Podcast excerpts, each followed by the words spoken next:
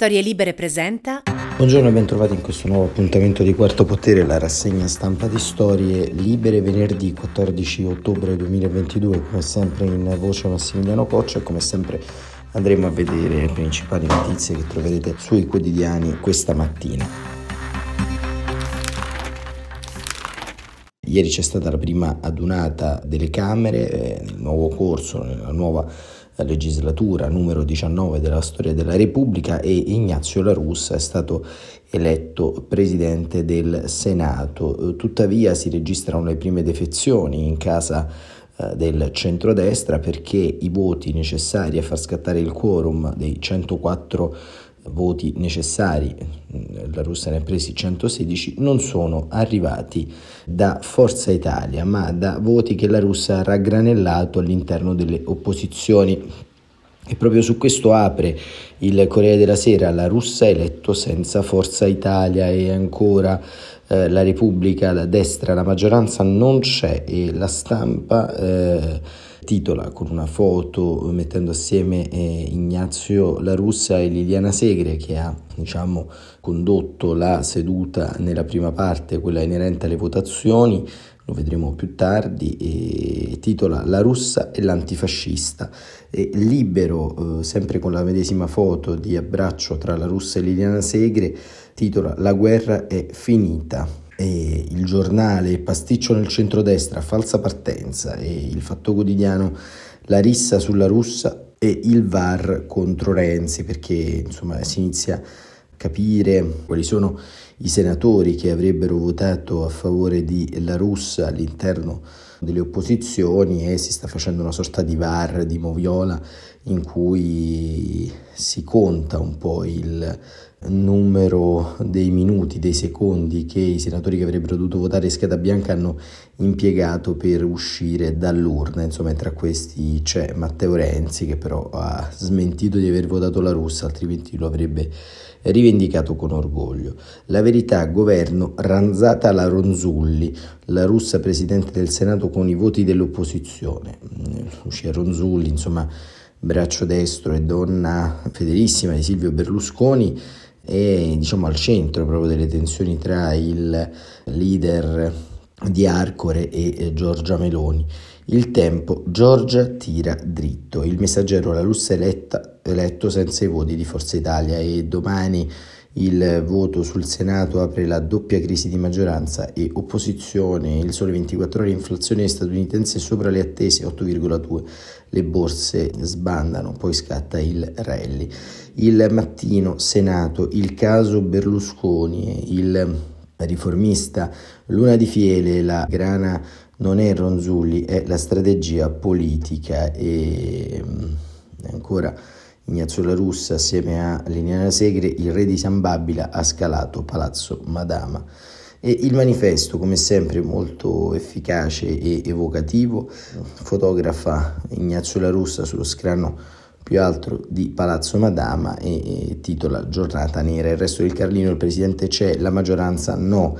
Il dubbio, la Russa ha detto al Senato eh, la mandragata di Renzi, manda in tilt la destra e ancora a venire Piazza di Pace convocata per il 5 novembre una manifestazione nazionale eh, da Arci e Acli per dire stop all'invio delle armi al conflitto in Ucraina e ancora il foglio a destra c'è vita oltre il Vaffa e eh, nel taglio alto Maurizio Crippa, caos calmo, la prima giornata al Senato è bella perché fa emergere vecchi fantasmi che credevamo estinti, Costituzione e altro.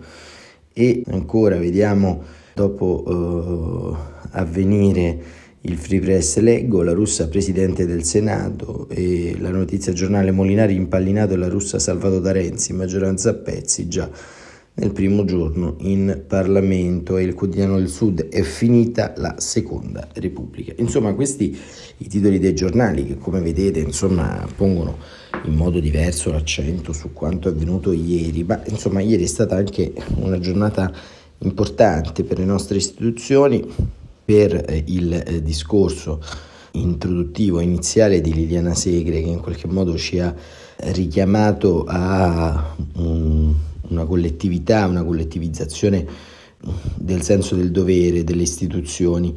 Eh, ne scrive Alessandra Rachi sul Corriere della Sera, marcia su Roma, leggi razziali, oggi qui provo una vertigine. E Alessandra Rachi eh, scrive: Ci sono la Shoah e la Carta Costituzionale, la difesa degli ultimi, rispetto per le istituzioni, la deferenza per la democrazia, un pensiero alla guerra in Ucraina.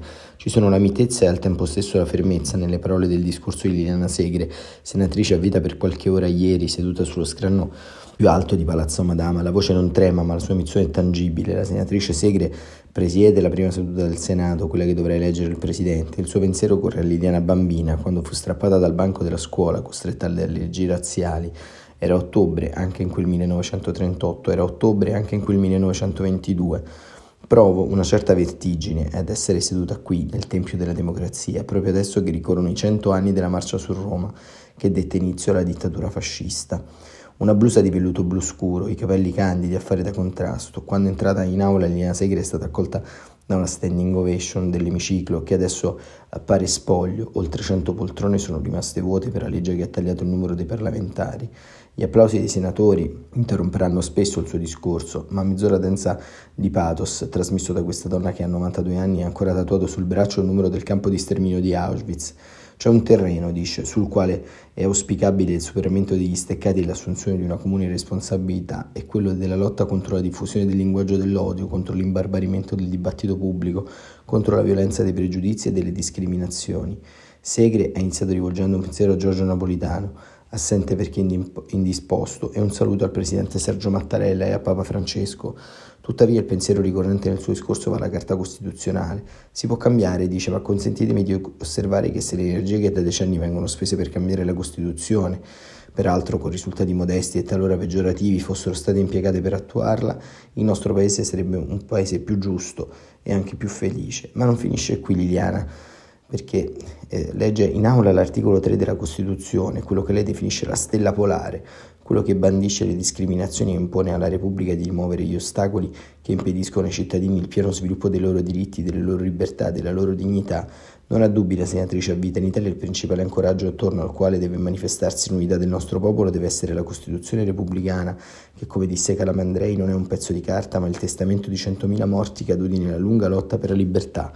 Già la libertà, Linea Segre lancia nell'aria un interrogativo perché mai dovrebbero essere vissute come date divisive anziché un autentico, con autentico spirito repubblicano. Il 25 aprile, festa della liberazione, il 1 maggio, festa del lavoro, il 2 giugno, festa della Repubblica, un interrogativo che il neopresidente eletto Ignazio La Russa accoglierà rassicurando e rilanciando su un'altra data da istituire, quella dell'unità del Regno d'Italia.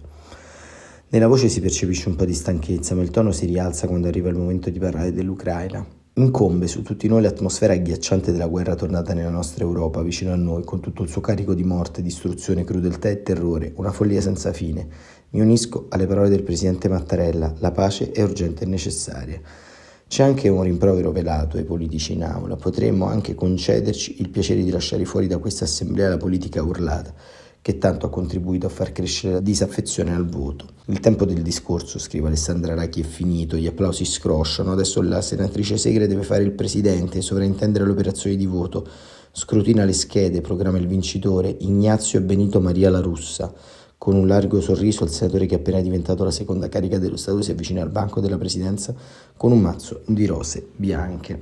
E Alessandra Rachi ha raccontato un po' la giornata particolare di eh, Liliana Segre e, e appunto eh, una giornata che chiaramente ci offre una sorta di sliding doors perché da un lato appunto il suo discorso, la sua eh, volontà sostanzialmente per tenere compatta e unita ancora una volta la macchina repubblicana, insomma, ma diciamo da questo punto di vista poi abbiamo assistito al discorso di Ignazio La Russa, che insomma chiaramente non si è intestato delle posizioni divisive ovviamente, ma al tempo stesso ha diciamo, fatto comprendere la differente insomma, posizione tra quello che comunque è avvenuto ieri, qual è la classe politica di ieri e qual è la classe politica che si appresta a votare la presidenza anche della Camera e successivamente la fiducia al governo.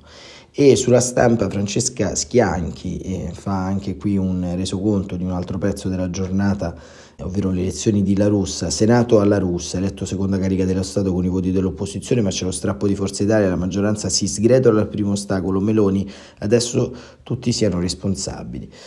Quando, scrive Francesca Schianchi alle 13.25 dai banchi di Fratelli d'Italia parte l'applauso, molti si guardano intorno stupiti.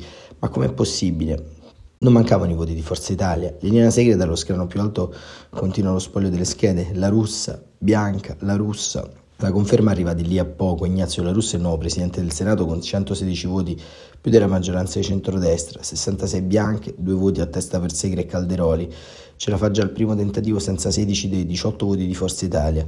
Solo Berlusconi e Caselati scrivono il suo nome, gli altri si astengono in polemica con le trattative in corso sul governo e con l'aiuto di una ventina di franchi tiratori dell'opposizione. Senatori che maliziosamente lui mangia tra i primi, grazie a quelli che hanno votato pur non facendo parte della maggioranza di centrodestra e su cui immediate si scatenano le speculazioni con tanto di controllo al bar, dei social, del tempo impiegato dai sospettati per attraversare il catafalco di voto. Finisce così la giornata di insediamento del nuovo Parlamento, con la maggioranza spaccata che finge vada tutto bene, l'opposizione divisa che si incolpa a vicenda del soccorso segreto. Fin dal mattino è chiaro che la partita sarà tutta al Senato. Si parte con ottimismo, c'è un grande folla alla buvette, si abbracciano con trasporto l'ex forziste Gelmini e Lorenzin. Oggi in due partiti diversi, entrambi in fuga dal Cavaliere, arriva l'ex parlamentare Crosetto, grande amico di Giorgio Meloni, sovrasta tutti con la sua stazza e a tutti regala sorrisi e battute. Vengo sempre il primo giorno a vedere chi c'è e chi non c'è, si schermisce quando un codazzo di giornalisti lo insegue per chiedere notizie. Raggiunge un gruppo di senatori PD, tra cui Dario Franceschini, che Franceschini debba essere ministro della cultura è scritto in Costituzione, scherza Crosetto sulla longevità del Dem alla guida del Dicastero. Al bancone scambio di battute tra Licia Ronzulli e Matteo Renzi. Non vedo l'ora di vedere Berlusconi, non lo vede da sette anni e mezzo, dice lui. Ma se ti ha invitato due settimane fa ad Arcore non sei venuto, replica lei. Ronzulli è il pomo della discordia tra Berlusconi e Meloni. Questo è il punto, ammette l'ex premier. Lui vorrebbe lavorerebbe a capo di un ministero importante, Meloni non la vorrebbe proprio. Il capo di Italia Viva sarà indiziato di essere uno dei franchi tiratori nonostante le sue smentite. Se faccio una cosa la rivendico. Con Berlusconi ad accreditare la tesi sappiamo che la Russia veniva eletto lo stesso coi voti di Renzi dirà a giustificare la diserzione del suo gruppo. L'accordo c'è, non c'è, di buon mattino nessuno garantisce ma il crimine è rilassato. Per i 14 la Russia sarà eletto, se almeno noi gli contrapponiamo un nome anziché fare scheda bianca scuotere la testa di un, di un dem di lungo corso. C'è il pienone per Liliana Segre, elegantissima in Blue Note, presidente per un giorno in virtù dell'anzianità, più di lei Giorgio Napolitano che per motivi di salute non può esserci.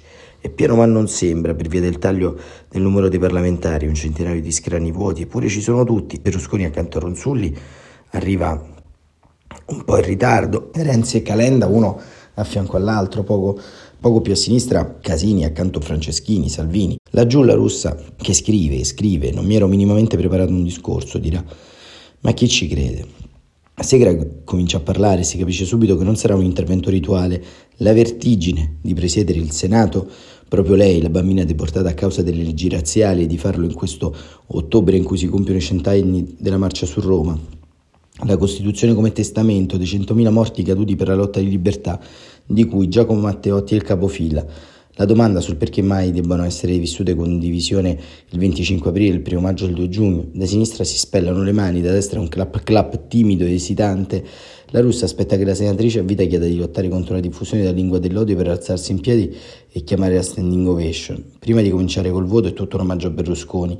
Se n'era andato con infamia nove anni fa. È decaduto dopo la condanna per frode fiscale per via della legge Severino. Eccolo qui, salutato dai suoi. Qualcuno gli chiede anche un selfie. Tutto un via vai di saluti. Pure la russa si avvicina. Uno scambio concitato lo riprendono le tv.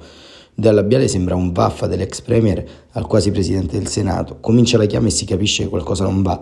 Berlusconi, prima di arrivare, è stato alla Camera a incontrare Meloni. Della Lega arriva la notizia del passo indietro dello sfidante interno Roberto Calderoli. Tutto sembra apparecchiato, invece i senatori di Forza Italia non entrano in aula. Non vanno a votare, non approviamo il metodo, non si fanno le cose così. Noi non votiamo se la russa non passa col... è un problema loro. Sibilla furioso Francesco Paolo Sisto, dato come possibile ministro della giustizia.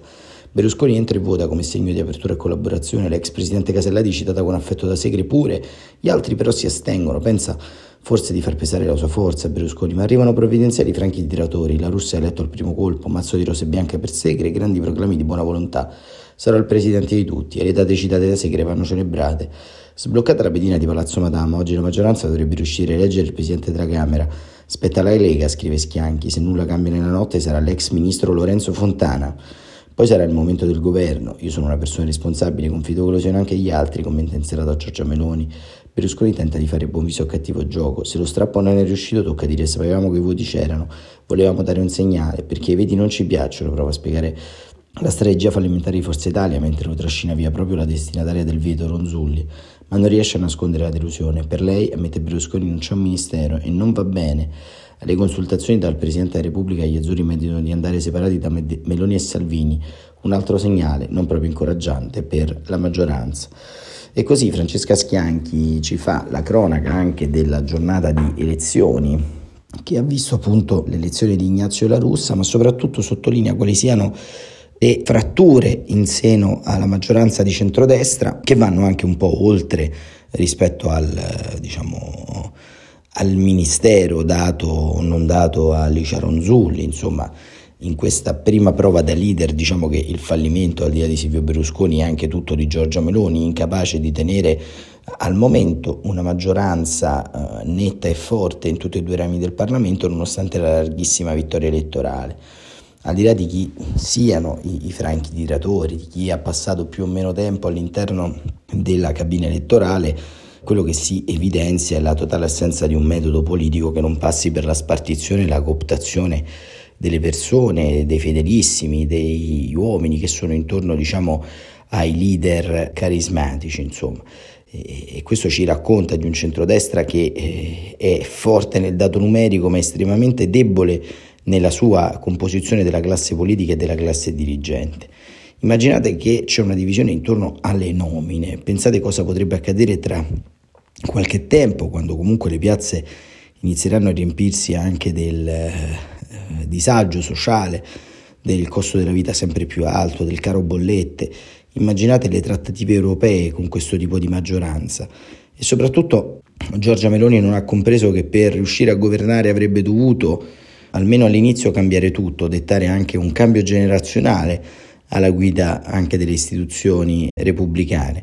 Invece avremmo eh, Ignazio La Russa, eh, presidente del Senato, che insomma al di là delle, delle eh, fascinazioni di gioventù per il fascismo, suo padre era il podestà di Paternò in Sicilia, lui un sambabilino dell'MSI, una storia integralmente prima del fronte della gioventù e poi delle, dell'MSI, appunto e sostanzialmente là della biografia preoccupa anche qui la, la tenuta intorno ad alcuni aspetti valoriali. E dall'altra parte alla Camera si sta profilando, lo vedremo nelle prossime ore, le elezioni di Lorenzo Fontana. Lorenzo Fontana è stato prima eurodeputato, ministro degli affari europei, poi ministro della famiglia del governo eh, giallo-verde e sostanzialmente è quanto di più vicino ci possa essere al putinismo italiano. È stato alfiere della campagna contro le sanzioni nei confronti di Mosca già qualche anno fa e sostanzialmente vede Putin come un punto di riferimento contro uh, l'ordine occidentale, contro il gender, contro, a suo dire, insomma, la, la perdita di tradizioni della nostra società. E vedremo appunto se questa sarà uh, una elezione confermata e se questo sostanzialmente eh, ci dirà ancora una volta che l'atlantismo di Giorgia Meloni è a parole e non è nei fatti, perché non può esistere atlantismo senza europeismo, ma soprattutto non può esistere atlantismo senza alleati e una classe di governo autenticamente atlantisti. E questo diciamo lo vedremo nelle prossime settimane, ma eh, c'è una sorta di chiamata, come l'ha detta Liliana Segre, anche a una nostra responsabilità collettiva, nostra di chi vi parla e di chi ascolta questa rassegna stampa, così come di tutto quanto il popolo eh, italiano, un senso di responsabilità diffusa in difesa di quelle istituzioni repubblicane e della Carta Costituzionale.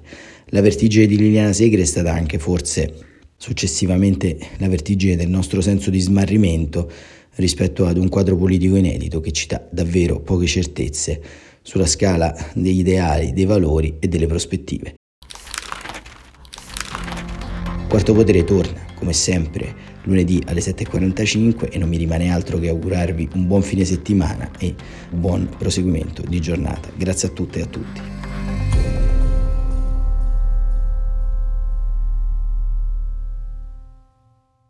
Una produzione storielibere.fm di Gianandrea Cerone e Rossana De Michele. Coordinamento editoriale Guido Guenci.